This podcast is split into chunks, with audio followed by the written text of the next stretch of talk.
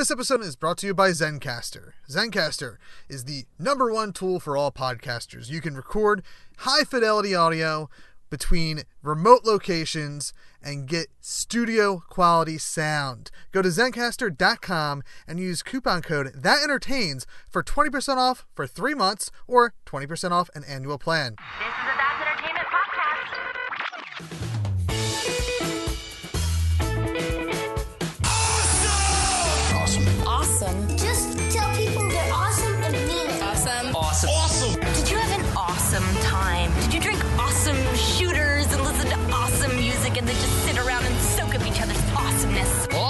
Awesome. Awesome. Awesome. that was awesome. You guys are awesome. No, You're awesome. You are awesome. Sir, you are awesome. Seriously. Awesome. Awesome. Awesome. Everything is awesome.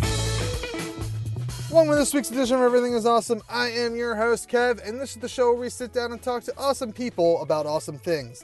And it feels like I haven't said that in quite some time. Uh, and that's because uh, last week, for part one of our discussion with the other Everything is Awesome podcast, I let them intro the show. Uh, so we are continuing our show this week with uh, part two of my conversation with Jeff and Casey Chaos from the other Everything is Awesome podcast. But before we get there, I just want to say thank you to all our Patreon supporters. Uh, without your support, we wouldn't be able to do a lot of the things that we do. Uh, if you like early access, Patreon exclusive, like Everything is Awesome's Building a Better Kev series, Victims and Villains, Daria recap series, and more, head on over to patreon.com slash that entertains. For about the cost of one cup of coffee a month, you can get these subscription benefits and more. If you're looking for a non monetary way to help support this show, five star iTunes rating and reviews helps, and of course, word of mouth recommendations help spread the good word of Everything is Awesome. As I said, this is part two of my conversation with the Everything is Awesome with Jeff and KC podcast. Uh, we're finishing our discussion, uh, and we bleed into a, a version of their show that they normally do. I am so, so excited that we sat down and made this crossover happen. Um, it- it's it's been a, a, a weird kind of thing existing in a world where there's another podcast called Everything Is Awesome, uh, and and now that we've we've crossed over, we've we've uh, we've had the multiverse clash. It's been such a fun ride. So let's finish that conversation up right now here on AwesomePodcast.com, and of course on the That's Entertainment Podcast Network on ThatEntertains.com slash network. Yeah, so streaming. Um, uh, yeah, we were so with the Stabcast, we were getting some decent numbers. Uh, the best numbers I ever had, and this will uh, probably lead into a conversation of some sort. Um, I used to. Uh, this is actually one of the the shows that, that, that there's controversy behind for many different reasons. But uh, I used to do a show called. It's currently called the Zomcast, but at, at in the beginning it was called the Walking Dead Zomcast, and it was uh, a recap show for uh, The Walking Dead. Starting, we started it in season one with episode one. It was around before The Talking Dead. In fact, the reason I didn't call it The Talking Dead was because there was a podcast already called The Talking Dead. Uh, so, um, uh, but but we when we were doing that show, we we started streaming it live, and Stickam contacted me about that one, and we're like, hey, we want to try to make you like our and this was probably in season two of The Walking Dead. We like we want to make you guys like the online version of AMC's Talking Dead. And we were like, great, let's do it. So like we were getting uh 10,000 views, total views within the hour. Uh and then consistently we probably had like over a thousand people in the chat room. Um so it was that was by far the most popular show I did when it came to live streaming. Um our downloads were were crap. We no one downloaded that show, but but everyone watched it live. Right? Isn't that isn't that the weird dichotomy between like often what is really exciting live is lacking something in terms of like archivability. It's like it's like a weird inverse relation between like the heat of the moment and like like some of my favorite shows that talk about other shows like like uh, decoding westworld for example if they wait till wednesday to put out the show it's usually way better than if they put it out like right after there's something about Yeah, that yeah. that time sitting with the material. It seems like makes it uh, meatier. I yeah, think. no, I, I, I agree. Um, and, and it's, um, uh, it's, Could that I don't be know. I don't why do- pod, podcast conventions don't always? Uh, well, for example, one year LA Podfest, a couple years they streamed the shows and let you like watch them later, and then they stopped doing that. I wonder if it's because they just people aren't watching them later. I, I don't know. Um, cause, cause with the Philly podcast fest, we don't, the, they're, even this year, I think was the first year They're we didn't streaming? stream at least through an audio format. Um, we, we did the year, the, at least the two previous years that I was involved, uh, we did, did, uh, audio streaming and it, and it's something I suggested was like, Hey, why don't we video stream this stuff for people that can't make it out? Um and, and there's just some logistics because there's so many different venues and and and whatnot to, to make it happen for at least for at least for Oh, us Okay, Uh, yeah. because yeah I'm sure it's a technical nightmare. Not to mention there's like licensing issues with music. Like it's a whole yeah yeah rigmarole. yeah exactly Whoever Uh, cracks that code will probably make a little coin. yeah i think i mean and, and i think there's still like a strong presence for live streaming a podcast i think it's just shifted um obviously facebook seems to be like the one of the places to do it and i think twitch is the place to do it as well but Mhm. but Twitch, you know, it's a very, you know, seems like it has to have some sort of gaming theme with it. I don't think, like, I don't know that I could go and do my show streaming it on on Twitch. Uh, Just talking with a creator and yeah. and talking about comics or whatever. yeah, I, I think if maybe it was uh, specifically I did a show like uh, if I did a talking show about like I'm trying to think of a uh, one of the shows on the One Shot Podcast Network like backstory that would probably be a show that would work well on on Twitch because at least there's they're talking about game design and and, and whatnot. Um, but but but this show that's a little bit more has like a, a general theme. Like I never expect my numbers to ever be and a I don't pay attention to numbers anymore. Like, like that's something I gave up on. Like I don't care if people listen to the show or not. Like I mean I do. but don't. Um, I got tired of crying about it. it's, well, okay, so here's here's my mindset with it is uh, I started podcasting in uh, in 07 with the mindset of like this is going to be my career. Like this is what I'm going to do. I'm going to make money off of podcasting. And and I mean, it kind of made sense back then, right? Because it was like radio is changing. Yes. Maybe the radio money will flow into the podcasting realm. Yeah. But it's been a very circuitous route since then. yeah, and, and and I just don't think that's the right mindset, especially in a 2018 world of podcasting. It's not the right mindset. And, and when I started this show, like that was my thing was like I'm not going to go into everything is awesome with the mindset of I'm going to make money. Like let's just do a show for me. Let me do the show that makes me happy. Um, so th- and, and I have this show is by far like it's not the least popular show I've done, but it's not the most popular show I've done. Uh, I've definitely done better numbers, but is definitely the the most uh, creative uh, fulfillment I've had. I think um, because I- it's the show I want to do, and, and I still like I dabble in, in producing other shows with the, with the network, and I'm and I'm in the process of developing other shows that could be a lot of fun. Um, but at the end, like with all of them, the mindset isn't making money. It's more so like, how can I make this a fun experience for me and the people that are going to be involved with writing and and producing it and whatnot? Like, let's make this just fun for us, and hopefully people come and watch it. And if like that turns into Patreon dollars, great. If it doesn't, then like whatever That's a good attitude to have. yeah I, I i think i think having an attitude about making money off of uh, like if you're gonna think that you're gonna make all the ad money or all the patreon dollars like it's a it's a one in a million shot to be that guy uh th- that makes yeah. makes money like i i truly james d'amato I, do you listen i know so you listen to party of one do you listen to um uh james d'amato I like James. I've listened to a couple of things, but not uh, not not. I haven't binged the whole thing. so so uh I, i've listened to all of one shot and campaign but but more of my point to to james and the one shot podcast network is that like when he was able to to make that his full-time job like i think there's a there's a, you know a section of podcasters that could be really jealous about that um, because that doesn't happen to everybody. But like for, for me, I looked at that and I was just like, that's like I was I I sent him an email and I to congratulate him and like I was just so so happy for him because like that is a, a once in a lifetime opportunity for him to or for anybody to be able to say I'm a professional. I think he words it comedian because that's what he went to school for. But I look at it, he's a professional podcaster and, and, is he Mm-hmm. making all the choices I would do if I had that opportunity? No, like I, I there's there's choices that I would do much differently than him. But we're also you know two different podcasters, two different people. We're we're not in the same genre of podcasts.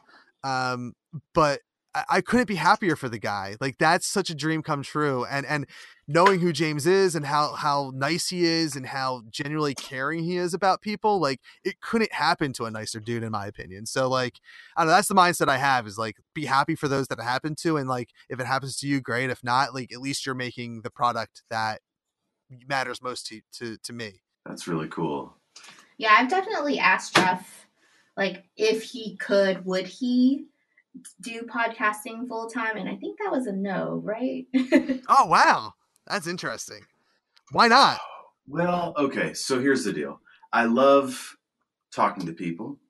I love editing.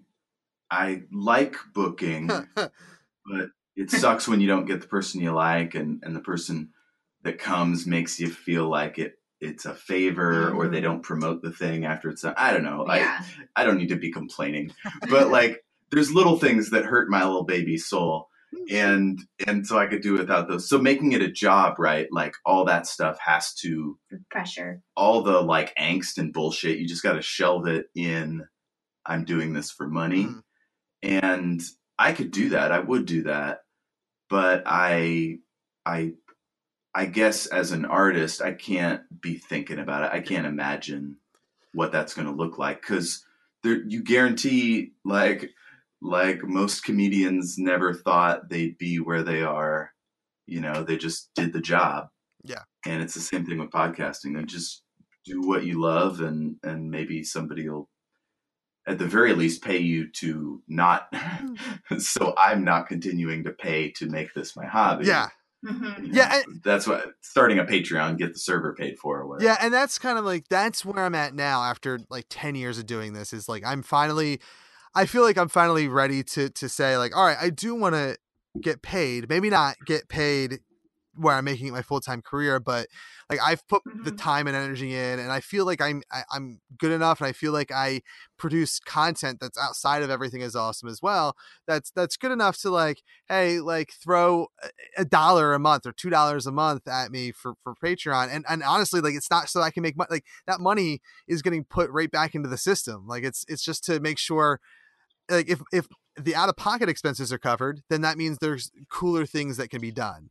Like you know, I can Mhm. maybe I can spend some money to like, if I if I need to spend money to book a bigger guest that I that I've been dreaming of, then then great, like I can do that. Or if I want to Mm-hmm. you know, go to a convention that's outside of Philadelphia. Great, I can do that because I can afford to travel now. Yeah. yes yeah tbtl for example they finally got to to be able to have it be their mostly full-time job through uh, american public media. They get to do shows in other states now. A mental illness happy hour paul gilmartin. He's in europe right now The because Dollop. because of his patreon subscribers like the dollop travels all over the world. Mm-hmm. like yeah like that that is really exciting. And and that patreon exists that you can go to people and be like look you want the show to be cooler it's cooler all of a sudden we got cool art you can buy merch like you know all that stuff that's really awesome Yeah, and, and but uh, I would be happy just to simply not pay like the like I I I think I figured it out to like be like around like three hundred dollars a year. So it's not like a huge amount of, of service Yeah. of server costs, but still like three hundred dollars a year for a podcast that I've been doing for ten years is is a lot of money. yeah oh yeah yeah. Yeah, I mean, yeah, because we we um were weekly, and then that was just too much on our schedule, and so we dropped it down to once a month, and now we're kind of like maybe we should do every two weeks, Mhm. like just to kind of keep the momentum going, like keep that energy going, because it was exciting and like a routine that we had gotten into. Um, but then Jeff has all like so. I'm I'm I got into the actual play and so now he's, say? he's got his Shattered Worlds RPG game that he does. So he or so she calls it, sometimes I scattered feel worlds. sometimes I just feel like he is that energy that he could be putting into everything is awesome is now getting dispersed into other podcasts, which is fine because podcasts is his passion, his love, and I get it. But sometimes it like as the co-host of everything is awesome it's hard for me not to feel like oh man like all that time you're editing for S- S- scattered world. Like you could be like cleaning up our website or setting up a patreon or doing God, instagram things favorite or like all these things that if i had the time i would do you know? And like i really admire that you have like the graphics. I really like that you keep that consistent Mm. for your I like that podcast. pivot, by the way. yeah. I was not visiting i'm speaking the truth. And this is not a surprise to you. And but you know like it's it's that energy is so it's like if you're producing other shows and you know doing other networks and stuff so maybe you can relate with jeff is like if you're if you're not putting all of it here you're also kind of dispersing it into other podcast pots you know? And and so sometimes that kind of takes away from this show i feel like from getting bigger Mhm. because you're not putting all of it into this Mm. one podcast so i've just kind of resigned myself to the fact like this is my little love letter into the universe and you know it's what it, it's like a time capsule Yeah. of a Well, there there is something that is and missing, storytelling and I'm sure Kevin can relate to this. There is something that we lose by not doing it every week, Mm. Which is one we don't we don't always have a conversation this deep every week. But yeah then also it's the awkward listeners, to have a what'd you do last week conversation Yeah. when it was like a month ago yeah, Which we totally skipped We still do it, but yeah, we could do it. But uh, it yeah, we don't get that our week kind of freshness with the listener. yeah And so I wonder sometimes if maybe people. But then again, I feel totally narcissistic. Are people wondering what our regular life is like? Yeah. like what? Yeah we're yeah we don't have a lot of like uh listener interaction Yeah. i mean i have friends who i play i play roller derby so i have friends who learn about my podcast through my facebook and then they're like oh yeah i listened to you and jeff for this episode and thought this was cool so there's like a handful of people that that i know like listen and subscribe um but we don't necessarily have you know like the hundreds of listeners um, like like hundreds of people to show up for a live taping i feel Yeah, or I mean, even just emails. Like, like I literally had a guy walk up to me at work and tell me he heard my podcast, but nobody can send me an email. like, what's going on? well, and, and truthfully, we don't like. Th- I don't get that either. Like, it, th- I, like I said earlier, the fact that people show up to my live shows amazes me because I, I, I'm really bad at a marketing, b um, interaction outside of the show itself, and part of that oh part of that is is that like I'm not real good at the whole you know marketing branding thing. So like where I should be probably using the the show Twitter more, I don't. Like I I think I, I go things about uh, the Kevin Smith way where I just I'm using my at that nerdy Kev handle for everything. Um, Mhm. and, and I know that's probably not the right thing, the right way to do things, but I like the way I envision what what I would like to see myself doing in the in the next few years is more uh, of uh, branding as myself with me doing everything as awesome and me doing these other projects. So like I would love to moderate. Mm, that would make sense yeah I mean, that's the That weird make thing about social media is it's this whole other brain space that Yeah. you have to occupy. yes Put away all the weird political shit that goes on and the stovepiping and all that. But just like like at times you're supposed to market yourself as a personal brand. At Yeah. times you're supposed to engage with your listeners through the show. yeah Like i kind of got on jeff about it because he was definitely like just using his personal Mhm. one and And now I I, just use Shattered Worlds because like my on him a personal one bit got I was weird. like, this needs to be consistent. So you know, I was like making making him go to the Everything Is Awesome podcast page and upload there, and then share to the private page. That way, Yes. I mean, that's that's how that's how the corporates. Yeah, and and that's how like Mhm. everything gets shared to the the uh, quote, quote unquote corporate Twitter. Like it gets shared to the everything is- uh, to to my everything is awesome Twitter feed, and then I'll retweet quote that uh, on on my my personal Mhm. brand.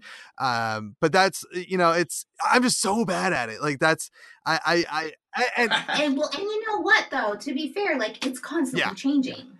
Yes. I am old. I cannot be learning shit. You guys are younger than me.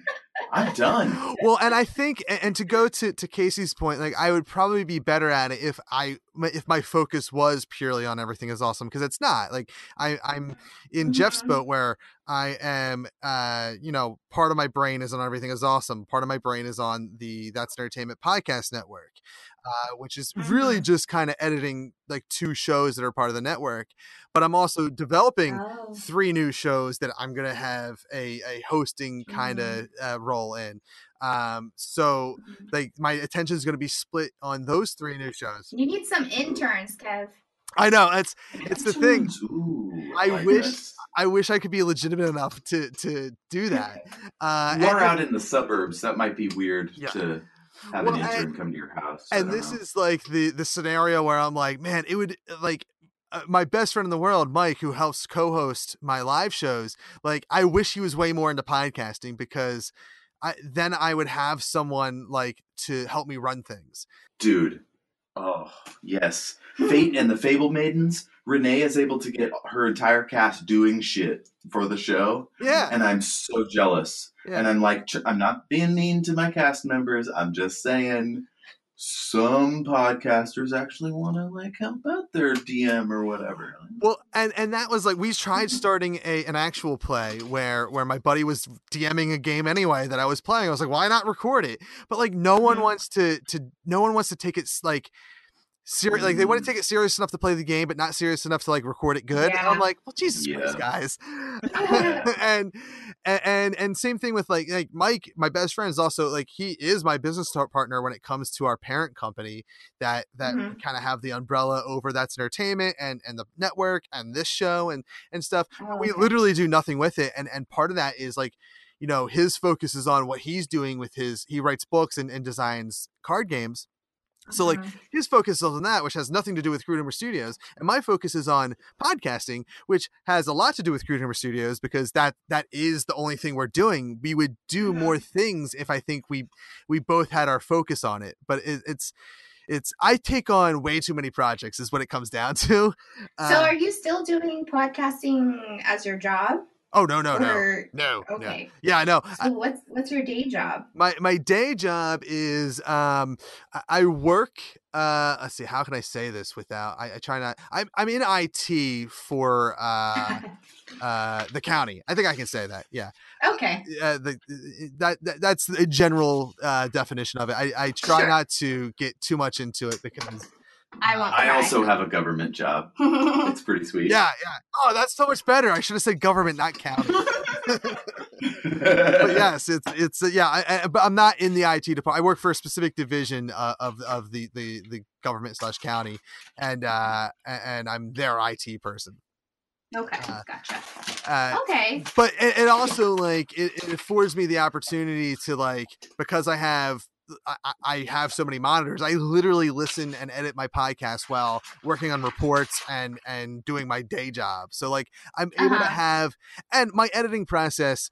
Uh, I hate editing. It's my least favorite part. That's where Jeff and I disagree. Like I hate process I was like, you guys are like just matching up, right? Check boxes. Just no, this is this is not a checkbox we share. Is is and- and- but but that's because of the live streaming format that we, I need you guys need to answer about about your live streaming experience too. But like for me, that taught me to not edit. Like I literally will for this episode that that we've recorded together, I will throw in and make sure everything's in sync. Um, I, I think there was one point where I, I had to edit something out that I heard you guys say that I'll go back and, and I'll edit that out. Um, and, and other than that, like it's I'm just gonna make sure everything's level and then and and put it together. So whereas I'm sure Jeff and other podcasters will no, take their actually, two hour show and listen to it. Not to interrupt you, but that's exactly what Jeff does. Okay. I do Yeah, Loved Aisha Tyler and. Girl on Guy, so I just let it roll. Like, no, take that like out, take this um out. I just I said only this. do that for Shattered Yeah. Worlds and associated actual plays because those shows get really boring. Mhm. Like there are long pauses, there are ums and ahs, there's dice rolling, there's fucking going over mechanics and books and shit. There's dudes talking about stuff that has nothing to do with what we're doing. Like, there's a lot of editing that goes on with that kind of show. Well, that And- explains a lot. but with a conversation with two or three people that like each other, like Yeah. it's, it, it, I feel like you you might miss out on. His former co-host said that he didn't edit enough. Let's just say that. Oh God, But there's, co-host before this one had very particular ideas about podcasting. Let's just put it that way. when you're doing a show like these shows, the the natural conversation doesn't um it, it doesn't it's not perfect like you're gonna have what i just said you're gonna have the uhs and ums in a natural conversation it's i- if you were to edit all and for me i don't do it as much as i used to but back in the day i used to say uhs and ums all the time and my my producer for my original show would have he cut all that out uh Mm. it's it, it starts to sound like NPR, Yeah. which is not what we're doing. exactly it, it, and it takes away from like the the thing that uh i forget who i i had a guest on that said that listened to my show like before i even asked them to be on the show and they're like the reason your show i like your show is because it's so personal it sounds like a real conversation and that's you start editing out those uhs and ums it, it becomes more robotic and and, and it's not a Mhm. natural show anymore and, and you know it's so so yeah uh, well at least we so i guess we are on the same editing uh page then Yeah, yeah. Yeah, for me, like the the only reason I edit so hard on those other shows is like I said to to so we can get to the story and the funny faster. Well, and, it, and, and it, I Um, think it makes sense for the actual plays. Uh, it's it's and, and all some of the stuff when it comes to the Some mechanics. don't do it, and I don't listen to those ones. Well, I think, But so that's just my personal. but but you know there are like, and for me, I guess there's certain games that I do like to listen to the mechanics of it and and and some of the setup for it. And but I think that's content that's better suited for like the Patreon of it all. Like when, and this is why Yes. Patreon. I think Those, I want to dump big, Yeah. raw, unedited files on my Patreon subscribers. and, and I think, but I think like if um, I think Patreon is way better suited for an actual play podcast than it is for for my show. For everything is awesome Yeah. because you can have that all that you like you can have the the mechanics as a, a bonus episode you can have a sit down conversation with the designer as a bonus episode you can do a lot more bonus episodes i think with an actual play than uh, like i don't know what's bonus in this episode like that we're recording right now like, I- Yeah, we've talked about that. I love- yeah, you know, like uh, uh, Paul Gilmartin on Mental Illness Happy Hour, he'll like he'll give us pictures of him and his dogs, or like you know, it's hard like when it's a conversational sort of flow. Like, what is extra content? Like, it's all there. I feel like I need to quit my job if I wanted to like get into this. Yeah. no i agree and, and it's eh, and I know like it, like if I was able to make money off of this like I mean a I guess the thing that's keeping me from ever doing this full time even if I were to be making thousands of dollars a month on Patreon is the fact that the the the day job provides me with the best insurance that I think I will ever have in my life so oh, health yeah insurance? you yeah like I have He's Fucking- had 'cause a it's kid, America. Dude, government jobs. We wouldn't have anybody in It's so government funny service without good health yeah insurance. exactly yeah I was- um I was just thinking, I was just gonna say you were saying something with Jeff earlier, and it brought like a thought to me, which was, um, what if like the federal government or you know just the structures of the powers that be would just um allow creators like artists to make a living just being an artist yeah. you know, instead of us having to get a real a capital A adult job mm-hmm. in addition to doing our little like cap you know lowercase a hobby. Like because if, there, if we're if we're sitting here and we're saying there's so like immigration is a problem we have too many laborers like there's too much competition then like okay well how about share Okay. this share this commodity of work? And so artists can be allowed to be artists but still not have to worry about healthcare or have to worry about like food or their rent being paid because those like costs of living are getting taken care of somehow by some sort of entity that allows them just to be an artist you know that would be pretty great So I think that's the original idea for the National Endowment for the Arts, mhm. and and same with the National Institutes of Health or, or the Science Foundation But there's just so much bureaucracy around all that. Of course, I mean it's government, so you need paperwork for everything, and artists would be loath to fill out a bunch of paperwork. But the main the there are ways to do it, and di- every society does it a little bit differently. Mhm. In in uh, the Depression, FDR with the Works Progress Administration, they hired a bunch of artists, but they would work on things that were like um, uh, culturally like appropriate or or or or multicultural. Like they were supposed to make America better, you know Mhm. but a lot of times it came down to like making propaganda and stuff like that. So there, I mean, there's Mhm. there's a slippery slope there. Then there's there's the simplest thing that we could do for everyone, which is universal health care. Yeah.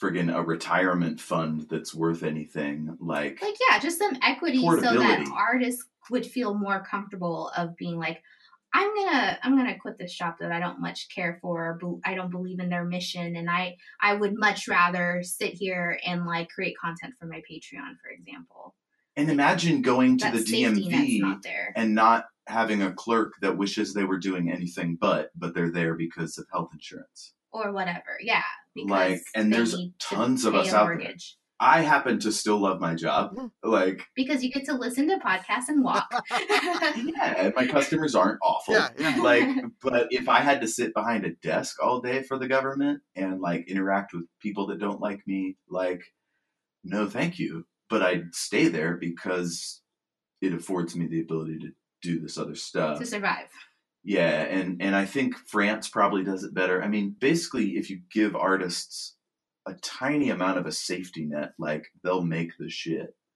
You know, whether it's rent control or like um, i mean free even food. I don't know. I mean, whatever. even in Britain, they have that like uh, the tiers, the different tiers that uh, government employees are put into. I'm not familiar with this. Oh, it's they have different classes of employees that are paid by the government, and so like it's more um, like they can, nationalized. can they work fewer hours to do art? I don't know if art's involved, but definitely like for public health and for like um, politicians and Like I bet ninety percent of the people listening to this either are themselves or know somebody that would work five to ten hours less at their job. Yeah. If they could keep all their benefits and do fun shit. Yeah. Oh, Mhm. uh, as long as the that things could still be paid for, I would 100% take that deal. Like if if because uh, that is, and I one of the my issues is I found out very late in life that I I that the realistic thing that I wanted to do was something like was was film. Like, like I I Mhm. when I was a, a teenager, uh, it was wrestling. Like, so, oh, I'm going to be a wrestler, and I went to the point where I, I went and got trained. And, you know, I discussed earlier how I actually did it, and I, I and I kind of fell off of my training and whatnot when I broke my ankles. And, and then I also realized, like, you know, I'm n- and without like all the sacrifice that I was not willing to take. Uh, I, I wouldn't, I wouldn't do, I wouldn't be able to, to make it as a, as a wrestler.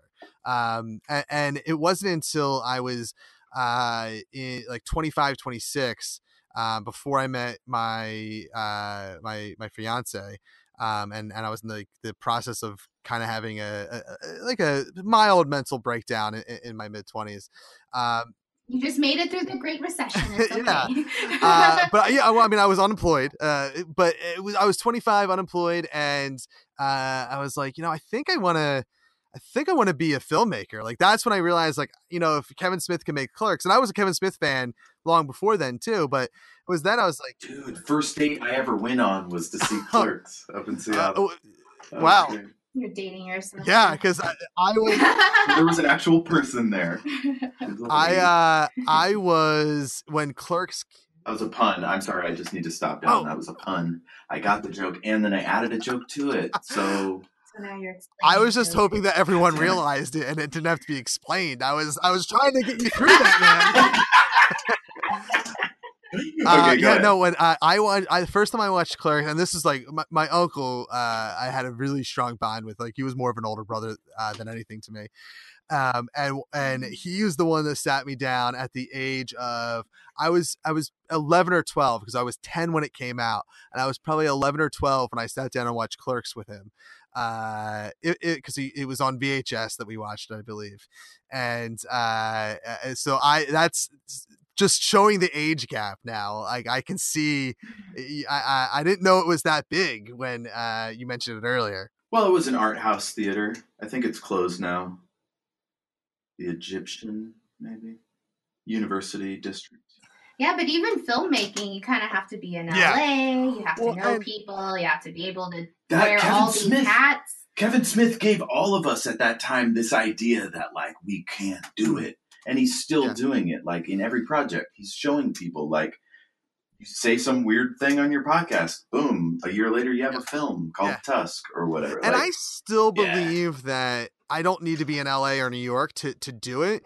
Um, but it's Mm. now in my 30s, it's much harder to gather the people I need to kind of make it happen, um, and and to to find the time and and the sacrifice the, the that I have because it's you know now it's not just me, it's it's me and and, and my fiance and the kids and like when when am I going to find time and and Mhm. it's it, it kind of always boils down to like well I'll I'll eventually get to it, uh, and and I think it's you know the unrealistic um expectations I put on myself of like saying, well, it needs the first thing I need to do needs to be a feature length film versus like let's take a weekend and bang out like a, a 30 minute short or something like that.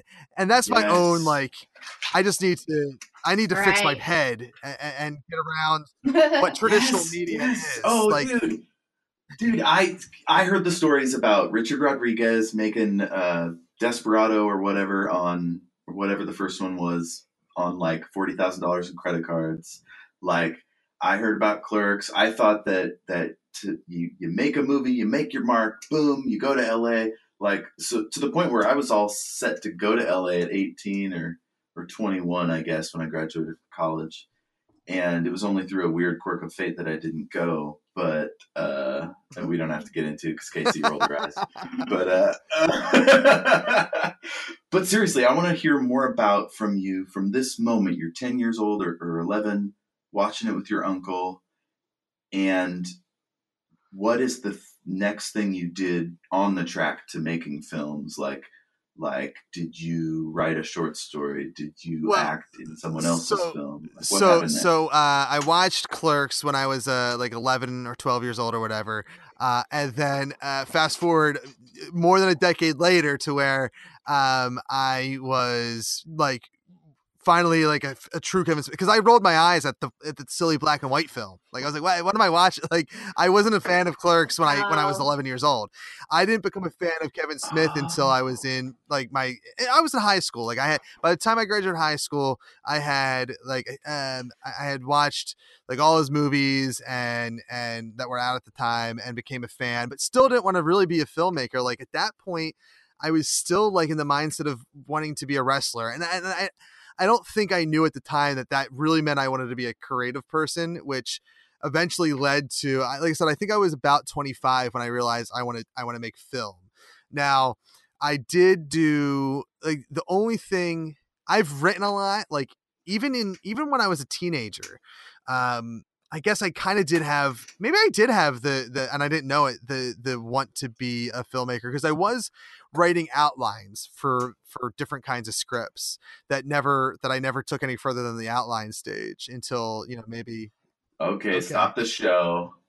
Throw one of those outlines. so uh one of them that I'm willing to share because it's never going to happen uh is is uh it was um the I'm a, I'm a fan of the Final Fantasy games from from SquareSoft and there's one in particular on the Super Nintendo uh, called Final Fantasy III, and it's just a role playing game with a bunch of medieval fa- magic characters and um we we outlined that like that we we took that game which is uh, at least for my generation like considered the the the best Final Fantasy before the PlayStation came around and um we outlined that as a was that the one with the flying ship?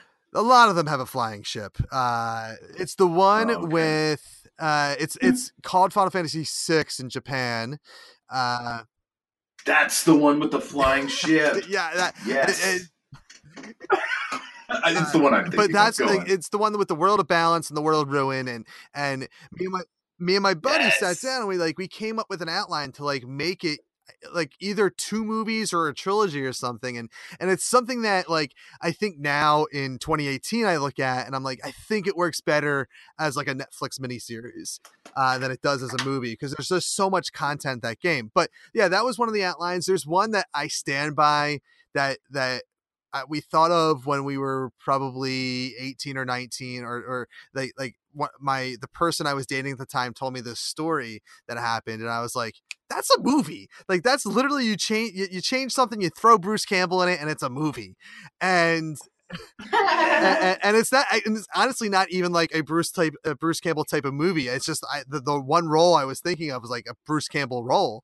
And it's still to this day like me and my buddy 10 years uh no i'm 34 so probably 15 years ago uh said that like if we actually were to do this like we need to get other work under our belt because this could be a movie like with the right amount of work put into it could like kind of be like an award worthy movie um and, and, and it's the one the one that Yeah. like i I always go back to and think about and like kind of now even consider saying why don't why not make that the first project? Like why can't something why can't be I mean we've seen people do first projects that are like so incredible. So why couldn't this be like that for us, you know? But I also want to do a comedy first or a horror first. Like I I'm all over the place with what I want to do film wise that I have yet to ever really sit down and nail down what I want to Mhm. do. Um but I know like for me like if if I'm only going to do one thing, I am leaning towards that project we thought of 15 years ago because it is uh while it's not a personal story to me at all, um it we build it up to this thing where like man, this could be like such like a like a a, a personal story told for somebody and, and and connect to some people and whatnot like I, I don't know it's something that's i'm hoping to do in the you know by the time i die. So like hopefully in the next you know really 80 cool. years if i live that long but It's so weird when you have an idea like I mean this this happened a lot back before special effects Mhm. were worth a damn, where like you just shelve it because Yeah. it could never. oh be and that's made. like that And nowadays animation is so much easier than it's ever been. Like I mean, there's there's a way to make almost anything.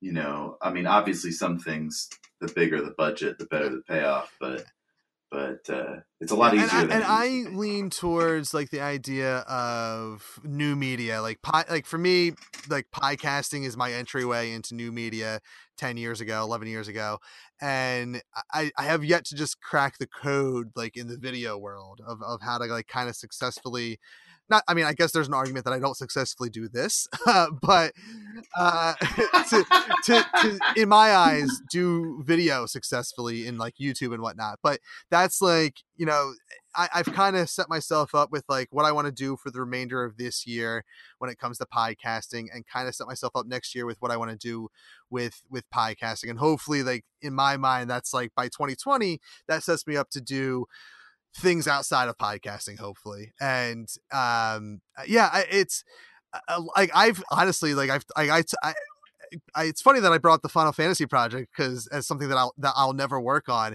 I, my friend and I talked about it probably late last year. You know, saying like, why don't we pitch that to Netflix? And I mean, obviously we didn't, but I think that's something that would like Netflix is like a, such a viable medium for. It's like kind of the in between of traditional and new media um, for creators to go to. Absolutely. Yeah, they're. I mean, ever since that, uh, they had the agreement with FX, I think, and that's how they went from being mostly movies to now being mostly TV Mhm. shows. Was Yeah. when that changed, and so now, Yeah, like, because all the is- movie studios were like, "No, you can't have my movie." And now Oh, it's we're like, gonna "All have right, to pay all okay, this." this week we've Yeah. got Nanette. This week we've got a new Amy Adams project." I mean, it's like they're just slamming us But with then good now content there's like. Hulu also, and even Amazon Prime has their own like Yeah. studio that's creating stuff, and then you have HBO. So like the entertain indus- the entertainment industry is definitely expanding at a faster rate than maybe some of us are even like using our imaginations for. Mhm. And so, you know, like having a plan like that is actually pretty good because then it just at least like gives you a little benchmark of, okay, like this is when I'm going to throw my energy Yeah. into attempting to do this, for example, or just putting it out there. And if I could take this and turn it into one of Jeff's rules for creative success, the book that will never come out because I have none. But uh, it's always have one idea in your back pocket that is your big budget idea, your mass moneymaker.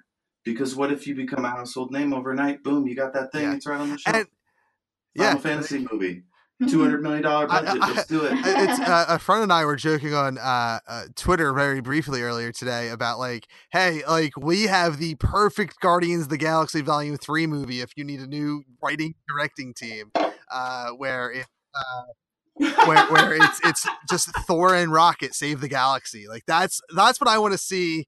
I don't I don't care about any of the Guardians anymore. I just want Thor and Rocket Raccoon to be partners. You're basically so what you're saying is take the two funniest characters I in like Marvel the tree. I like Groot. and What? give them their own movie. Groot, can, I mean, Groot can tag along, along. I guess he has to. He's kind he's kind of a package deal when, when it comes to uh, Rocket. yes, that's true. Yeah, that's a good idea. I like it. I like a buddy cop situation.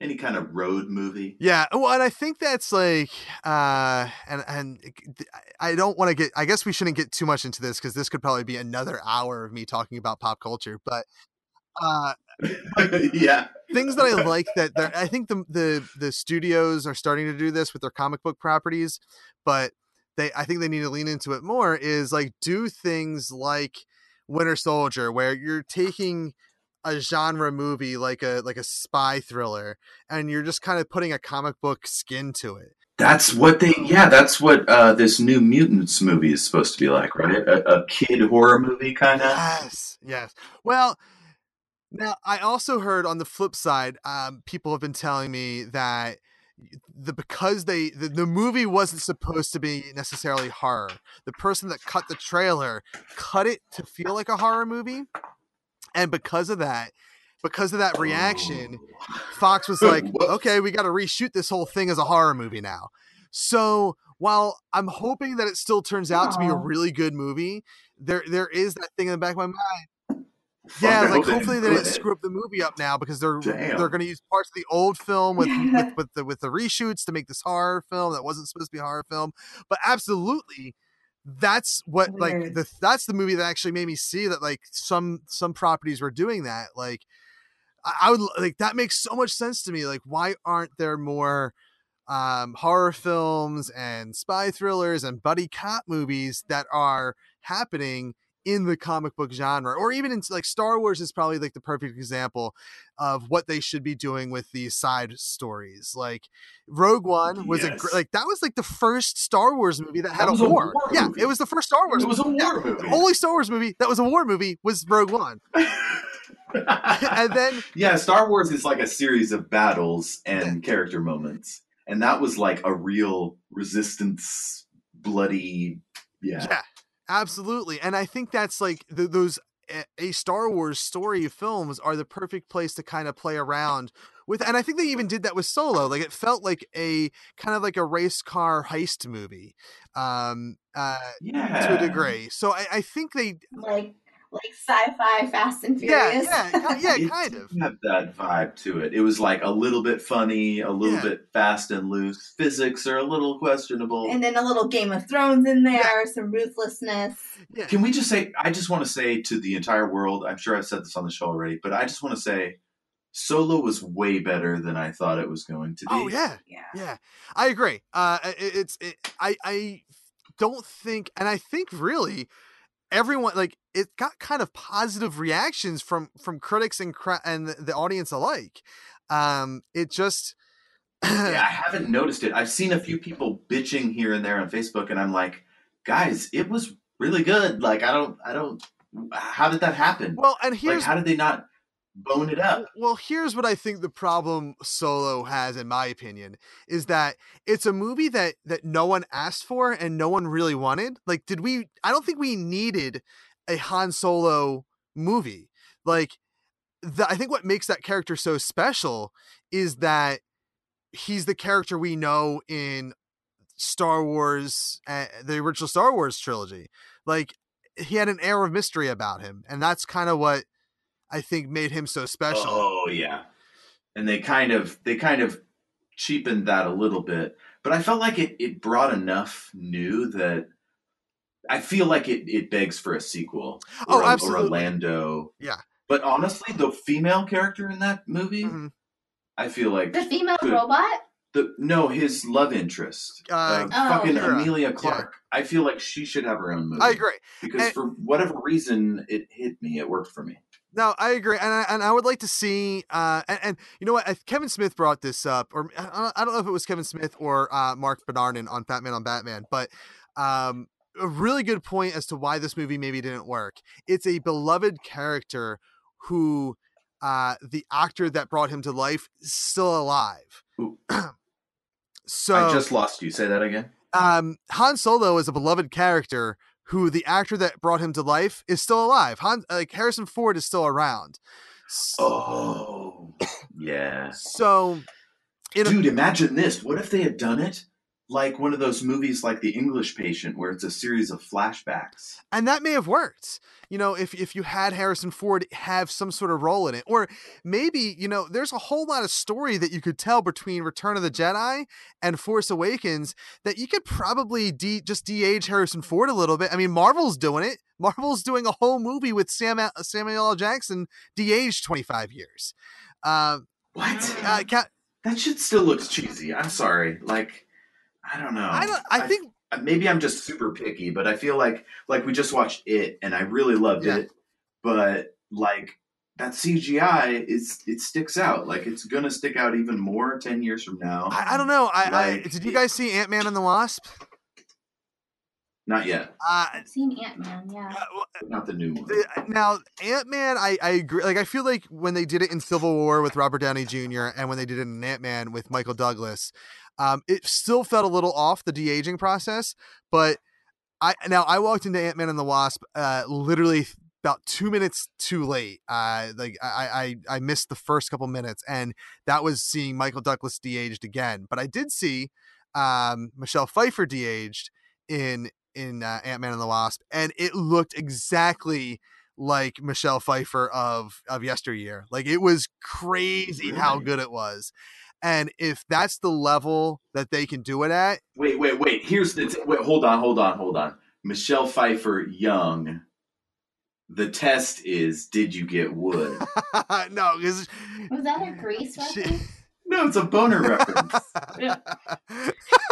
It's Michelle Pfeiffer. Come on, Catwoman. uh, yeah, Oh. it was um it- it- she was she was playing a mom still so so it was she was very classy so i i think oh, okay. uh, All right, you're off the yeah hook. uh but but it, it was crazy how good it looked and if that's what they can make samuel if they can make samuel L. jackson look convincingly 25 years younger for uh, two hours uh in, in captain marvel then like there's a world where star wars could have a han solo movie take place in between return of the jedi and force awakens and i think that probably would have played better than than what we had now Well, I mean, they did have Carrie Fisher, and I feel like they did use some de aging on her for The Last Jedi. They did. They did. They had some flashbacks. Yeah. Oh, I don't. I have to rewatch that. I don't. I I I've only seen it once, and I don't remember seeing anything with her de-aged. It's on Netflix, dude. We watched it a second time, and like, Yeah, she I, just looks like she has a few Snapchat yeah, yeah, and plastic surgery and whatnot. But but like the the first time I saw it, it was so shocking. There were so many things that were like reversals after rever- Mhm. like it was it was hard to accept. The second time, n- knowing the whole story start to finish, it was like watching The Sixth Sense the second okay. time. Like it was so deep, and it was like I I, I was more emotionally moved. Yeah, watch it. Netflix. Yeah, I, and I enjoyed it the first go around. Like I, I, I and I mean, uh, going back to probably what I said about two hours ago, I'm pretty positive about things. So like, I, it's hard to disappoint me.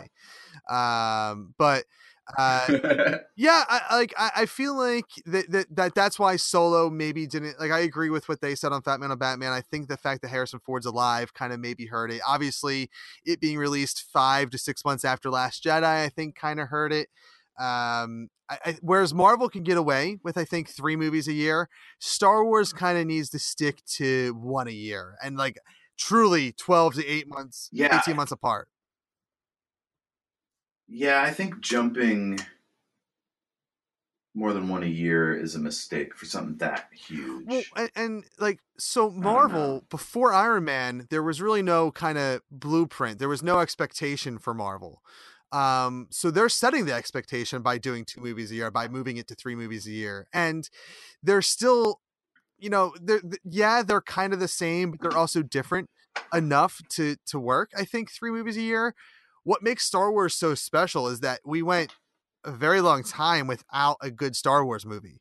Um, yes. and yes. and I think that even I think even one every 12 months might be a little too much, but I'm okay Mhm. with one every 12 months because it, it's still I think a special enough event and especially if you're going to do you know after episode 8 we're we're going to kind of be out of the Skywalker era of of movie telling and and exploring different ends of the galaxy and I think that's where maybe if they're going to obviously there's going to be an episode 10 11 and 12 whatever that's about who knows but at least with the ones that have that a Star Wars story tag, if they can find interesting ways to to make those films come to life by doing like give me a horror Star Wars film. You can still do a horror Yes. film in a Star Wars skin and it feel like a Star Wars movie. Like you just need space. You really just need space to make it Yes. feel like Star Wars. Like I mean, honestly, it's it's that's what my podcast is essentially. Is just like I made my own game system. It's a little bit, tiny bit like Star Okay. Wars and Star Trek smushed together. Like you know, like people want some familiarity, and if it's the big brand giving it to you, you know it's going to have some level Yeah. of quality, or you hope. Yeah. DC, uh, I liked Justice League. I saw Casey Justice just saw League, yeah. So- yesterday. I like so it. you liked it? Justice League uh, was the, I believe, the first movie pass movie I went out to go see. Uh, and I also went to go see it with like the lowest of low expectations. Um, and, and, Mhm. and I, I, I walked out enjoying the movie. Like, I mean, it wasn't as good as Avengers, Yeah. but it was still better than Batman versus Superman, better than Suicide Squad. Uh, a- and it, yeah, I would say it was better than Suicide yeah, Squad. too. I, I mean, the, anything's better than. I still Suicide haven't seen the whole movie. I fell But- asleep but- during it. yeah, I think yeah, I, I don't think I've seen the whole movie, but the I shouldn't diss. I haven't seen any. I of just those love movies. how Harley Harley Quinn Harley Quinn was um characterized. I just Mm. love that. That's what I love about Suicide. I couldn't even tell you how she was characterized That because I she didn't got think. more screen time and more like. what What did you like about her characterization? she just seemed more human. You know, like you Heath Ledger playing the Joker was kind of like our first foray into that. And then Jared Jared Leto did an amazing job as Joker in Suicide Squad. And so like Harley Quinn being seen as more of more than like a clown. Like she was I feel like in the older Batman movies, she was like this clown, like all white makeup, like literally like a clown. And now she's more human, and you kind of get um, why she is the way that she is, and her like crazy relationship with the Joker. And so to me, it just made her more real, more believable, more relatable. And that's that was like all that I really remember from that. I don't movie. remember. I don't even remember that from that movie because it, I, I, I yeah, I think she was an orphan or there's something like that. Was she still super evil like she is in the comic? Oh, she's cartoon? batshit crazy. Yeah. Okay. Yeah. I think the cartoon Batman works so well because DC has always, at heart, been more of a cartoony. Yeah. company. Now they're moving more towards like And that. now they're trying to be all hard, gritty, and real, and I don't buy it because I grew up with like fun, bright Good colors Superman. yeah. well, I think, I think, uh, Although Batman: The Dark Knight was pretty good. I don't know. That's really good. That's one of like yeah, the best movies out there. yeah, I enjoyed that. I, and I, it, that's probably my favorite. Uh, at least of the Nolan verse, my favorite, my favorite Batman movie. Um, I, I'm I'm always going to be a Michael Keaton guy. So like I, I Batman, I grew up with with Yeah. Michael Keaton Yeah. Batman, man. You ever dance with the devil? Yeah, oh, the My God, I have. Uh, I uh, the very first Wizard World I went to, or maybe it was my second one, um, in Philadelphia. The, there was this artist, and and the, his name's escaping me right now, but he he uh, painted a picture of Jack Nicholson as the Joker with that quote at the bottom of it, and uh, I, and I saw that and I had to purchase it, and and that's uh, right now it's it's in storage, Mhm. but uh, it, it was hanging in my old office at my old job.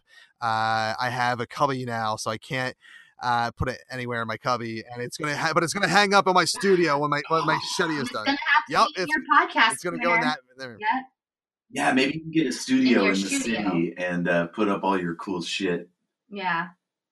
Man, Wizard World. So you you brought up Wizard World Hmm. earlier too. You just went to a convention. Yeah, uh, so that Wizard World was in May, uh, and I only went the one day uh, that we were booked to perform there, uh, and um, I- I'm hoping to uh, next year uh, submit more. I'm hoping that they'll uh, at least accept more uh, panels that I submit, so that we can maybe perform once a day there for the weekend because it was such a cool experience. Like, apparently, Was it a good feeling to go from like being a kid buying a thing there to like being in it? Yeah, no, it was it was so cool because like when the first I never went to conventions as a as like a, a youngster youngster. Like my first Wizard World was probably in my early twenties, um, and uh, never like it wasn't until I'd say I started everything is awesome that I said I want to work my way up to being, and this is a bad example because he's a monster,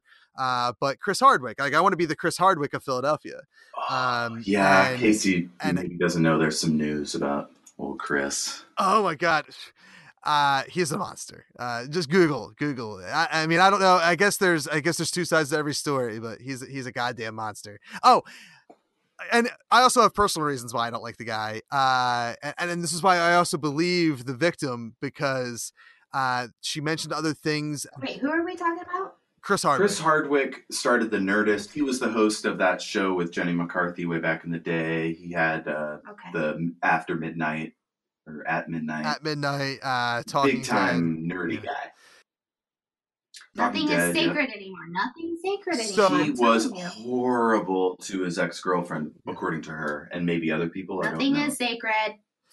And yeah, so There Well- should be a podcast called Nothing is Sacred. there probably is. It probably is. Well, and so so my run in with Hardwick is and why I there's certain things she said in her account that um that that made me 100% believe her because uh when when I what he came and did a live show in Philadelphia with with the Nerdist and this was when I was doing the Walking Dead Zomcast uh and we were doing Mhm. cra- this is when we were doing our crazy numbers with Stickam and I had sent his people an email. I was like, "Hey, I see Chris is uh, doing a show in Philly. Like, I would like I do a podcast. I would love to maybe open for him. Like, this is something that like Philadelphia is kind of just getting into the scene of with live podcasting, uh, and I would love to open for him. And like, here's my background. I do this show." Called The Walking Dead to Zomcast, blah blah blah blah blah, and 24 hours later, I got a cease and desist from AMC, uh, and I was like, it it bothered me a lot because like I get it. Because he is so about Yes. control. Like it has to be about him and his way. And you guys were apparently not threatening it until it crossed in front And, of his like, eyes. It made me like it just I like I he's And that's how he and he's a podcast like he was a like uh, he was a podcaster at the time and that's how I, how I viewed him. I was like dude you started out with like a pod like I, I- obviously he was on singled out and whatnot but like you come from the world of podcasting. Like you know how hard it is to like start a show and like climb up the ranks and like you're lucky enough that you were able to become like this dude uh, like the the king of podcasts the king of nerds and and you're gonna like throw me under the bus like that like it's left such a bad taste in my mouth when it comes to chris hardwick and like a lot of people have called me out about like how i feel about chris hardwick especially now saying like well you had a personal issue with him before. I'm like you're right i did but i'm also not a monster. Like you can read what this you can read what this girl said and I whether you believe her or not, like that's not for us to like, or whether you you know think Chris Hardwick is innocent or guilty is is whatever. Like that's for the, the law to figure out. I'm morally going to agree with the victim because there's things she said in here that I can I can personally relate to. Like he is number one about himself. Mhm. Like he's he cares about no one else, and he will throw anyone that is a threat to him under the bus. And and she kind of alluded to that in her in her essay so like if she's if if i know that's true for a fact why would anything else she said not be true And that's the thing that people, uh, the people that are like, uh, give the guy the benefit of the doubt. Like, I totally, I'm right there with them. Like, it could happen to any of us. But when their behavior in other aspects of their life match and mirror what the person's accusing them of, it's much harder to say, there's no way that person could be like yeah that. yeah I mean, it's why Kevin Spacey was just Yeah. gone one Yeah. day, right? Because he's an asshole. Like, there are people that are just fucking assholes.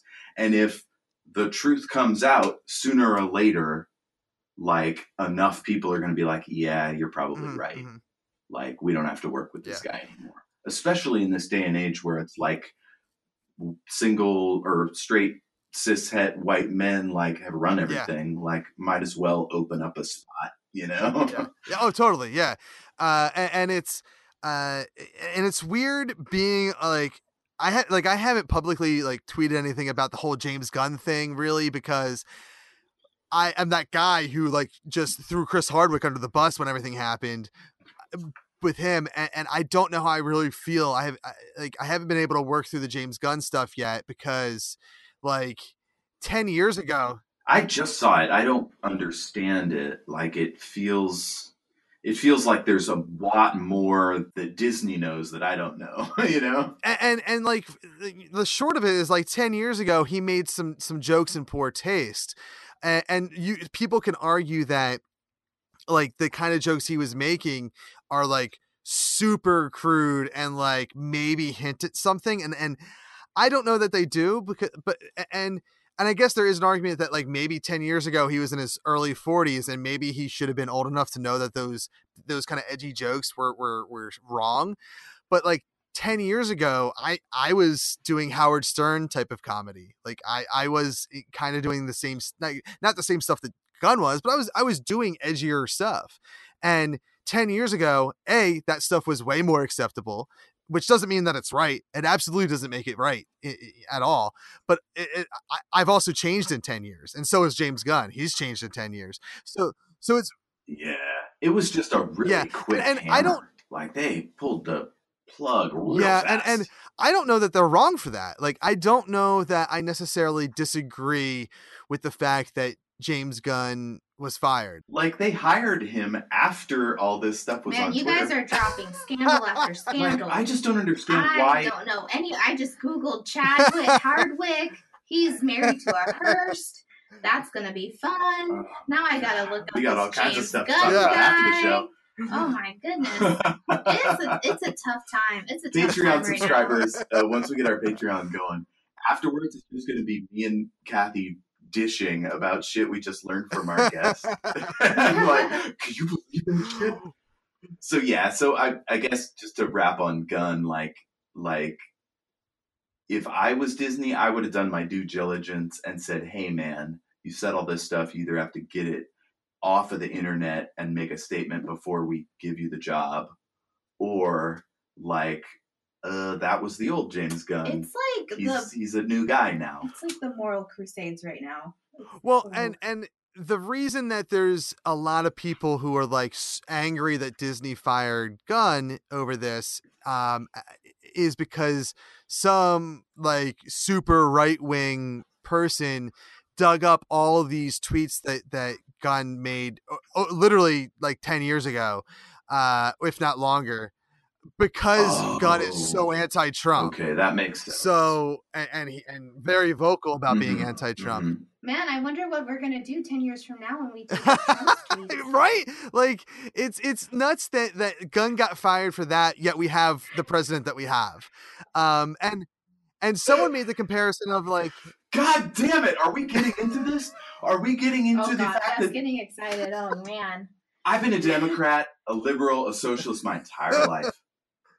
Okay, Ninety-nine percent of the things Republicans do from the moment they wake up to the time they go to bed, I cannot do without getting a ration of shit from Republicans. Like it's a c- completely mm-hmm. double standard. It is fucking garbage all the way up and all the way down. I hate it. It makes no sense how can they get away with shit that that we can't? It doesn't make any sense. Okay, okay. Oh, I'm And- dying over here. Not, And- not they them. I mean, it's not us against the world. Like, let's not, let's not, let's not do this. Okay. Uh, I mean, that's If what. President Obama farted in public, it would be a national scandal. Well, I mean, it was a scandal that he didn't. President Trump could shit to his in the. Japanese ambassador's soup, and they would be like, "Hey, what's your fucking problem?" my God. He could take his dick out and like slap the queen in the face with it. Which he kind of did. Fuck that guy. Oh my God. Fuck. okay, well, I don't know if we can get into like, oh, it's you know, they this and that, you know, Republicans this, Democrats that, because we've talked about how you know there's just there's dualities in all of this, and at the same time, everything. don't forget. My God. Woo! Uh, Oh man, how did this get started?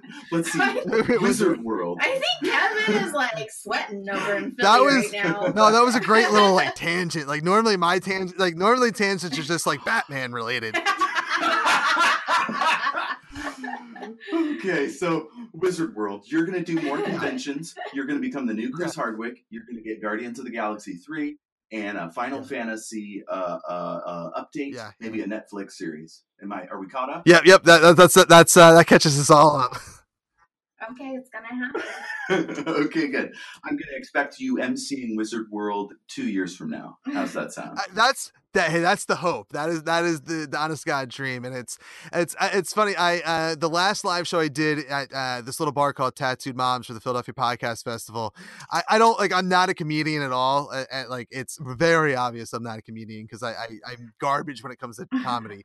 But uh, like one of the I, so my monologues have changed in the three years I've been doing live shows where like they used to be like 20 minute monologues. I've now gotten down to like a sizable five minute chunk of me trying to do comedy. And the only joke I had this year that I was really disappointed that a lot of people didn't like really enjoy because maybe they just don't know who Chris Hardwick is, which is it was a good thing. Was like I, I compared myself to like to Chris Hardwick saying I was like, you know, I'm just like every other white nerd. I'm kind of like Chris Hardwick, and just like him, you've just like the good version of him. You've never heard of me. That was like my opening joke, and no one laughed because like no one knows who. It turns out no one knows who Chris Hardwick is unless you're a nerd. yeah. Oh man, it's amazing that somebody could have so much power and yet not be a household name in the way we traditionally think of it. It, well, it was it was when he was trending on Twitter when this all happened a couple weeks ago. Um, I, I, like a lot of the things I saw in the in the trending was like, uh, I just who is Chris Hardwick? Like there was a lot of that, which was nuts to me because I was like, he's the biggest dick in the world, and now he's a monster. Like, like how do you not know who he is?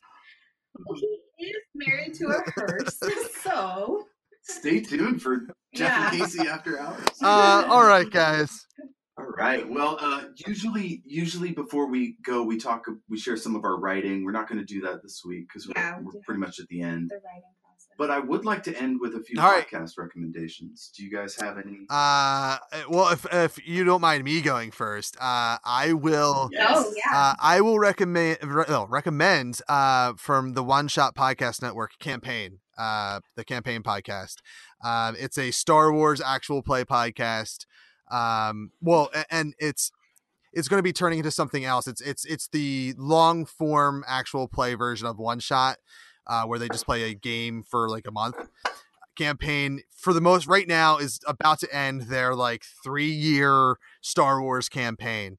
Uh, Wow. and it is if you're a Star Wars fan, it's really good. Um, I, I found it just at the right time. Like Star Wars means a lot to me because of my uncle, I you know that I mentioned earlier, and when he was going, yeah, you've mentioned your uncle uncle a couple times, and I would love to hear about him too, uh, so so or just yeah. learn about him. so so he was uh, I like he was 16 years older than me, so he he wasn't.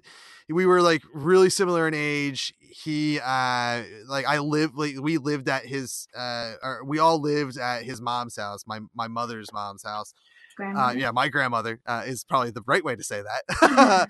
we, but I like my family lived there for a while, and he obviously lived there too for a while before he moved out and went to college. But we were just always super close. Like we always like like in Manayunk, which is a little section of Philadelphia. There's this thing called Bike Race Sunday in the summer, where where there's a bunch of people ri- racing bikes to raise money for something or another.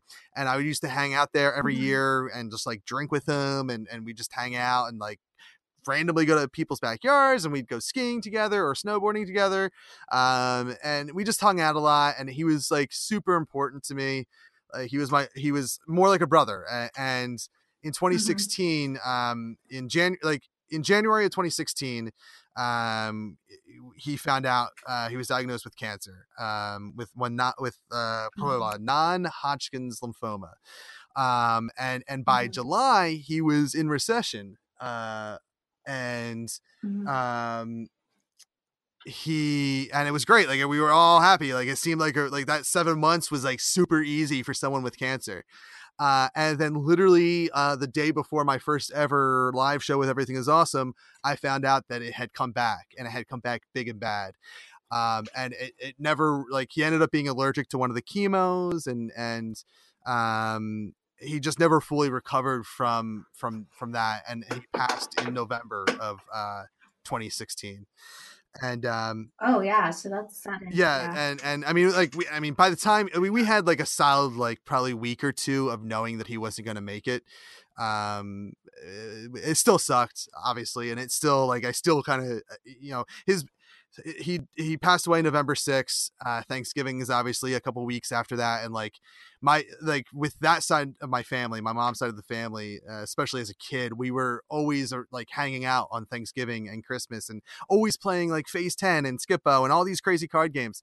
We would always just play as a family on these holidays. So like, as, whereas I don't really hang out with family as much because I have my own family now um, on these holidays Mhm. they still mean a lot to me and, and the memories especially so like you know it's it's the anniversary of his death and then thanksgiving and then his birthday's december uh, my mom is the 21st of december and i believe my uncle's the 20th or it's the other way around i, I always confuse it but Mhm. you know it, it's birthdays and then christmas and all that stuff happens so like the end of the years it has been has been tough uh you know it was tough last year it was obviously in 2016 when he when he passed and in 2017 kind of the one year anniversary was tough and whatnot um but he's the guy like I I before he passed like i kind of always like with you know, like selfishly kind of credited Kevin Smith to my sense of humor. But I don't get to Kevin Smith without my uncle and I don't get to Star Wars without my uncle. And like I don't get to any of Mhm. these things without Mhm. without him in my life and and I wouldn't be who I am today uh without without my uncle and um and so so so getting back to my recommendation and that kind of sums up who my uncle like in a very short like I could go hours but Mhm. in a very short kind of package like that's who my uncle was to me um a- a- and and why like it uh, like and, and I guess I mean maybe everyone their uncle affects them big time when they lose him but I don't know like I said he was more of a brother to me Yeah, I'm sorry to hear like that you lost somebody that was so influential and like the development of who you are and like molding, you know, your perspectives the way that he did. So and giving you that that's uh, that definitely um hopefully show in your work. give you that destiny and like like hope. Man, you called him your uncle a hundred times. What is his name? uh, Alvin, Uncle Alvin, and I call him my uncle because, like, in my in my 30s, I still called him Uncle Alvin, and a lot of people thought that was weird, but like, eh, I- to me, it wasn't. Like, I always called my family by like the proper terminology. Like, he was always my Uncle Alvin, and, and my aunts were always my aunt, and and like and and, and like him and I like I, if you look at a picture of my uncle and you look at a picture of me, like we literally are almost twins. Like it's it's crazy how much we looked alike to the point where like I still see some of his friends today, like w- w- whether in passing or we, we get together for whatever, or like, you know, the, the saddest part of losing my, my uncle is obviously, um, you know, there's a sad part for me, but the saddest, saddest part is that his son is only a few months older than my son. Um, Oh wow. so like his his son uh is is going to be seven in, in just a couple months and uh i'm trying to get i'm trying to talk without i'm, I'm i feel the breakdown happening but uh uh you know it, this the, the to me the saddest part is that I got to experience who my uncle was as a person. Uh, but his son doesn't. Like his son only knew him for uh, Mhm. you know, a handful of years. And um that's like the saddest thing that has, for me.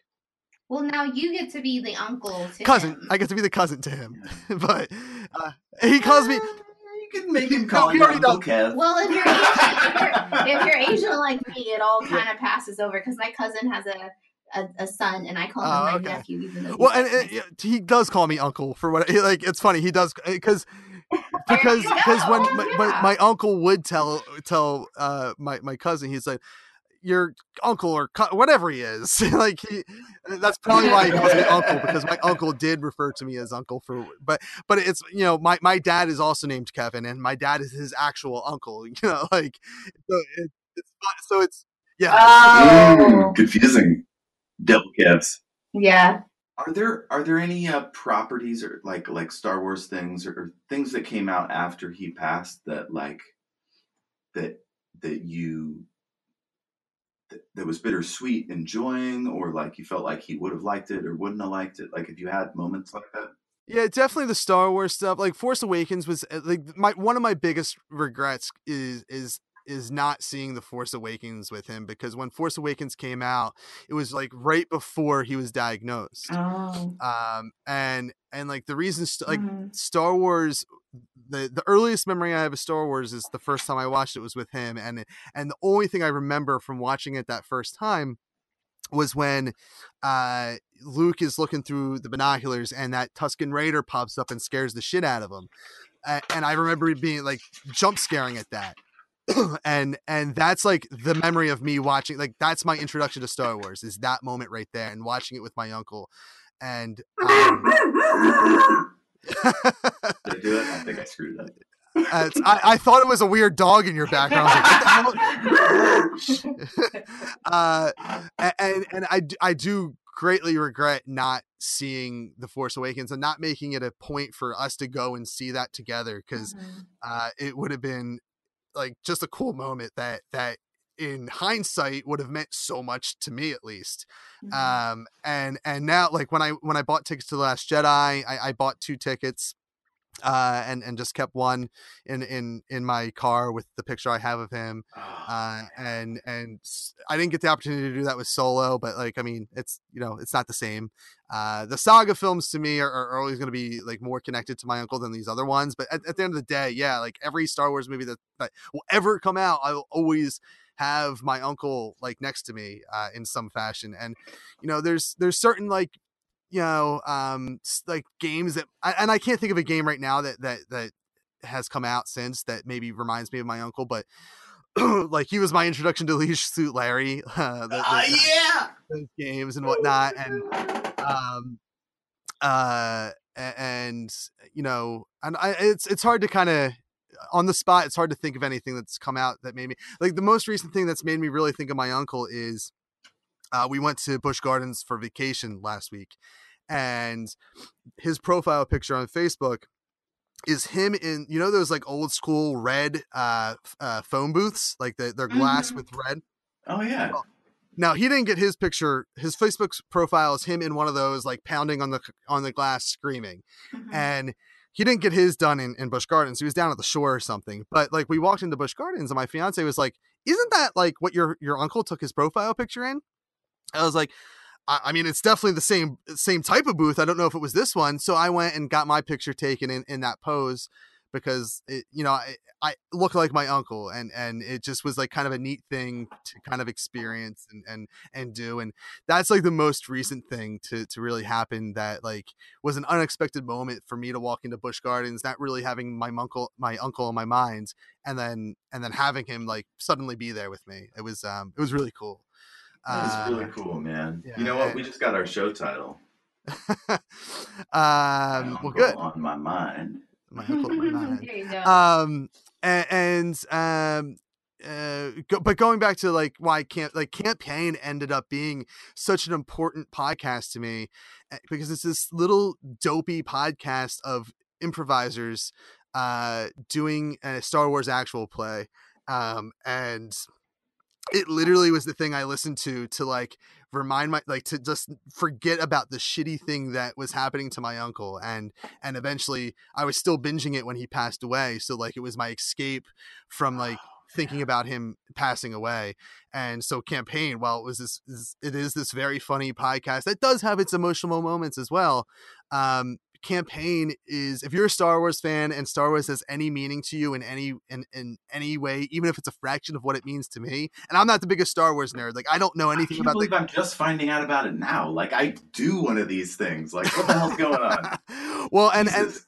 and this I has to be the most emotional, like, and uplifting recommendation for a podcast I, I- think on the show. and and it is it's literally a podcast that like and i'm like kevin smith i can cry at, at the drop of a, a hat but um but but that show for for no reason really except for the fact that uh, the connection i have to star wars through my uncle has made me laugh and cry and and it is it, like I said, I I'm not the biggest Star Wars fan. Like I love Star Wars movies. I've never really read anything outside of the Star Wars movies. Like I, I'm not in the expanded universe. I don't know every single detail about the Star Wars movies. I just like them as entertainment, and, and I'm getting more into like the Star Wars mythos um, as time has gone on, like in the last couple years here. Uh, because I want to be a bigger fan because I don't know that it meant that much to my uncle beyond the movies, but because of that connection I have with my uncle, I want Star Wars to mean something more than it than it than it ever has in my life. So any anything that's Star Wars content, I want to take in because it's just that connection. And campaign That's is great. absolutely one of those things that uh, they are probably within the next couple weeks or months uh, wrapping up their Star Wars uh, story, and, and um, I, it, now's like the perfect time to like hop in and binge listen to campaign because it is it's it, it is for me like it's just one of the most magical podcasts out there that I like I'm sad that I'm caught up because I can't when I'm feeling sad I can't just go and listen to it. I mean I can if I want to listen to an old episode but you know I I can't experience it fresh for the first time again. Um and, I, yeah, listen to it. That campaign is definitely what I would recommend. It's a solid recommendation. Casey, what you got? What was that one episode we listened to in the car? I'm not much of a pa- podcast person. She has one of these jobs where you actually have to like think real hard while Uh, you do yeah. it. yeah. yeah, I'm and a it takes mailman. so I get to much. just walk yeah, around. it takes so much of like of my creative space too. So like, if I'm listening to a podcast, I'm gonna like be all inspired and have all these ideas, but they're gonna have like nothing to do with what I'm actually doing. You know, Mhm, mhm. I don't know if you know what I'm talking about, but No, for it. me, it's difficult. It's difficult to switch my brain like that. So, and then I pick up phones too, like if there's any phone calls. So those are the worst interrupters for podcasts because I'll just pause the podcast and then forget that I even had it playing, and so I just don't play it. I, I turn off a podcast immediately anytime anything distracts me because I don't want to miss a second, but I'm Mhm. weird like that. Mm. Okay. So we were listening to one together in the car. I but think can't it was Wait, Wait, Don't Tell Me. Oh yeah, it was Wait, Wait, Don't Tell Me. Yes. Yeah. I, I since I got heavy into podcasts, I don't listen to NPR as much, but that is a funny show. So so what's It that was about? One, it was uh, it was the Not My Job compilation. Mhm. So it had like famous people on and and doing funny things. Cool. Do you remember who was on that one? I don't. It was an interesting episode. It was the most recent. Whatever. It was good. Listen to it. Luke Burbank from TBTL's on there sometimes. I've mentioned that show five times now in this Yeah. episode. Too beautiful to live. Listen to it. It's good. It's just two best friends talking about their lives and shit. oh man, that's right Uh, up my alley. Yes, they were yes. like whining about what were they whining about? Uh, uh like Salonpas patches or like scheduling an adjustment for their chiropractor. Uh-huh, and I'm uh-huh. constantly telling Jeff to go get adjusted, and he's just like, ah, I'll get to it. yeah. So like Luke and Andrew were talking about, it, and I was like, see, like this is what people do. Your other friends do that thing. Yes, if I'm going to recommend one, I I have a long list, but I noticed that uh, one I enjoy was at the Philadelphia Podcast Festival with you. It's Rachel's show. We're all mad here.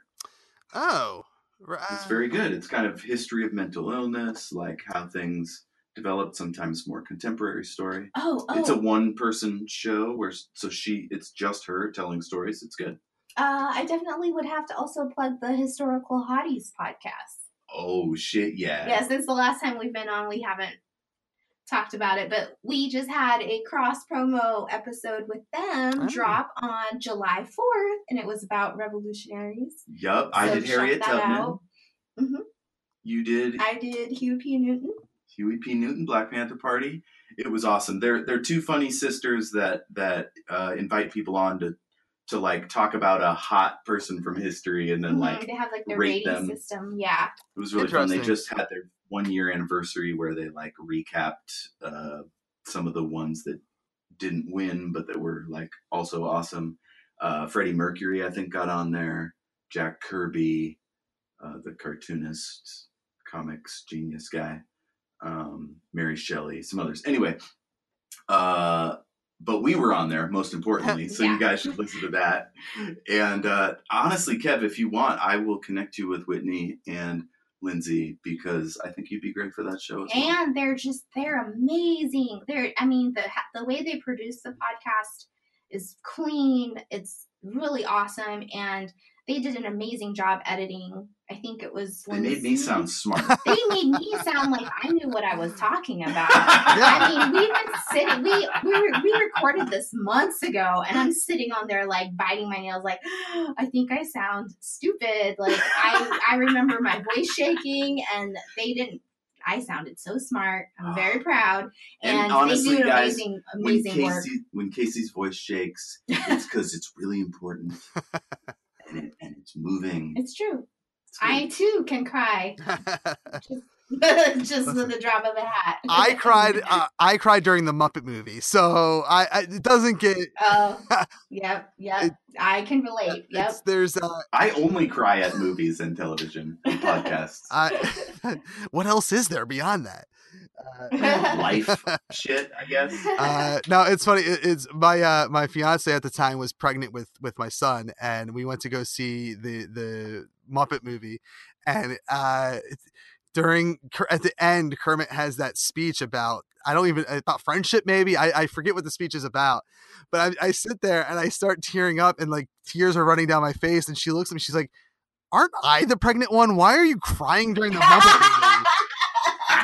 I'm like, it's just so emotional. That's great.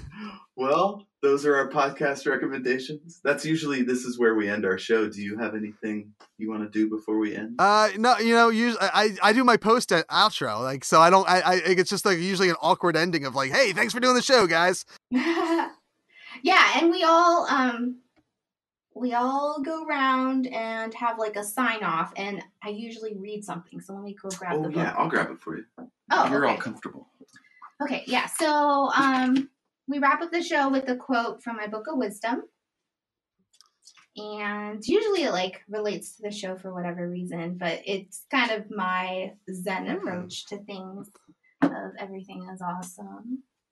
I you see. I, I like that you guys have a structure to your show, and I, and I don't I don't know if uh, because this is such a combination of the two shows, if that was painted out, and I apologize for ru- ruining it because I know I just talked the whole time.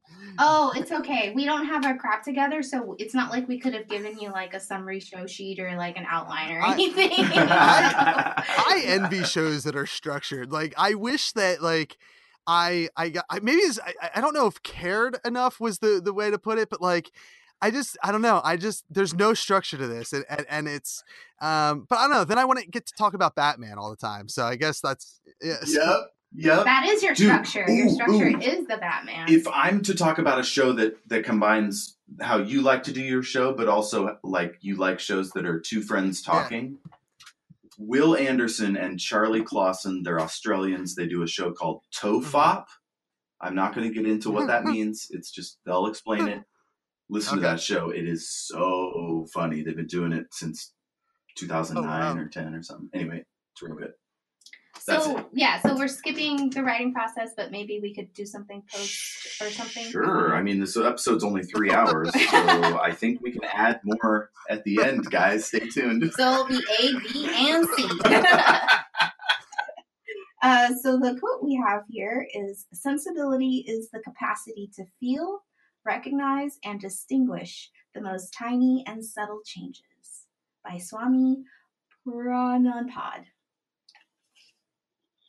Can you read that one again? That was real fast. I know, right? Sensibility is the capacity to feel, recognize, and distinguish the most tiny and subtle changes. Sensibility. Sensibility. Sensibility. Interesting. I'm gonna wake up at like four in the morning and be like, I get it now. Sensibility. the capacity to feel, recognize, and distinguish the most tiny and subtle changes, which is probably like our whole conversation that we've had Yeah. for the past three hours or so. well done, you guys.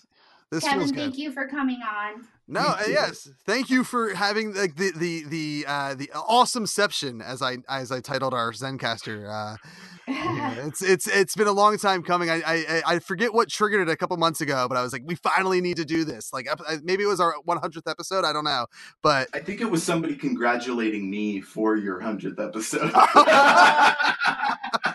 yeah, I forget what it was. We talk, we talk, and we actually talk about your podcast a couple times in our other episodes. I don't know which ones. but We reference it when we talk it's about usually it. when a guest is like, I tried to find you, and then I found this other one. and It wasn't you. Yeah, I think we did talk about it a couple times with uh, a couple times with different guests, but uh, we. I'm shy, so like I don't like putting myself out there Mhm. and like having the possibility of somebody rejecting me, even though they're complete like Oh, yeah, yeah. stranger. yeah, yeah, yeah. So like what Hardwick did to you, I probably would have been traumatized. Like I don't like it. I don't like feeling rejected. oh yeah. So I was never gonna do it. But Jeff is just fearless when it comes to just asking people and being able to reach out to them and getting them to agree and do things. So we owe it to Jeff to to do this. Yeah. Because he didn't want to. He was like, F him. We Why do you- what? Don't put words in my mouth, buddy. the truth comes out. He had that like old, you know, like the old sensibility of, of being like, oh, it's a comp- it's competition, and I was like, no. It was more like he is in a big city. He's got lots of listeners. Like, no. Oh god. I'm not even. Yeah, Yeah, we're on the Jeff, same level. Jeff likes to say everything is small time, and so he was thinking we're small time. I'm like, no, this could has the potential to be great. And so we had a guest on, and they're they kind of like aired with me, which was like, yeah, yeah. And so he did it, and here we are. And I'm super glad and happy and grateful. Yeah, no, I I- and, and this is probably for my show one of the longest episodes that I've recorded. I think I've recorded one other three hour episode uh in in the last two and a half three years. Oh goodness, yeah, no. Like one of the first things I noticed about Jeff's podcast or this podcast was how long the episodes were. So I was like, okay, so maybe we should have a structure of like ninety minutes, you know, like more than an hour, but less than two. I'm always kicking the door open, always Yeah. pushing my foot. Yeah, but we have Shove it, such shove it. great conversations with our guests, and you know, you can't put structure to that. And when we started, I talked about how, as when we were talking about not doing it every week, that is the one thing that that not doing it every week, you miss the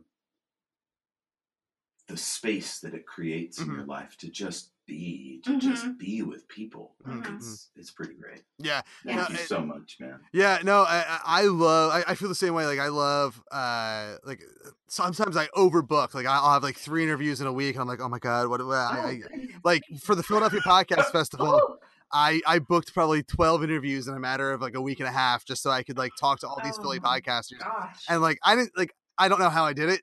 it was uh like I'm on Weight Watchers, so like I think that's like I have more you were delirious. Yeah, like I, I just well I, I like I used to stay up all night doing pot like editing and, and reading and, and watching shit and like I would literally pull all nighters all the time as little as like five years ago and then I gained so much weight that I was like tired by 8 p.m. So like I Yeah. a month before the Philadelphia Podcast Festival, I like I joined Weight Watchers and I, I I finally dropped enough weight to where like I can be delirious and still function. Uh, Nice. so it's it's yeah it's I I for me it's about uh, almost 1.30 in the morning. So I will be. Oh, uh, goodness. Yeah, thank you. I- God. Thank you so much. and I- this episode is brought to you by Weight Watchers. I, oh, yeah, WeightWatchers.com. I'll take that Weight Watchers money if they. Uh, they're already getting all and of my guys, money. stay tuned for stay tuned for our after show. We'll be doing an actual play podcast with Kevin, and then also talking more about that other thing that we said we were going to talk about. All right. all right. Yeah. Well, well, uh, definitely read some comics. We like to also throw out little taglines out there. Oh yeah. Awesome Helpful things, to do. Love each other. Water treat each your other weeds. right. Yep, water anything you need water in. I'm gonna go water my cat. All right, thank you to Jeff and Casey for being on the show. Uh, I, I, we, I think we sat down and talked for over two and a half hours, despite whatever length of podcast you got in these last two weeks. Uh, they were very generous with their time. There was some miscommunication on uh, my end uh, and, and slight delays on my end, uh, but we made it happen. The crossover happened. The Everything is Awesome from, from Earth A Earth 1, whatever you want to call it, and the Everything is Awesome from Earth 2, Earth B, whatever you want to call it. We finally crossed the multiverse to make this episode happen. I hope to collaborate with both Jeff and KC, the Everything is Awesome uh, podcast from Tacoma. I would love to to do more collaborations with them in some fashion. Uh, hell, I wonder what would it be like to have two Everything is Awesomes on the That's Entertainment Podcast Network, huh? Huh? That would be weird, right? Huh? Jeff, KC Chaos. I'm throwing it out there to you. Make it happen. Uh, uh, thank you again for them uh, and all their time uh, for being on the show. Uh, it was a blast. I enjoyed it. If you're looking for other podcasts to listen to, I'd love to recommend Bullies Keep Out.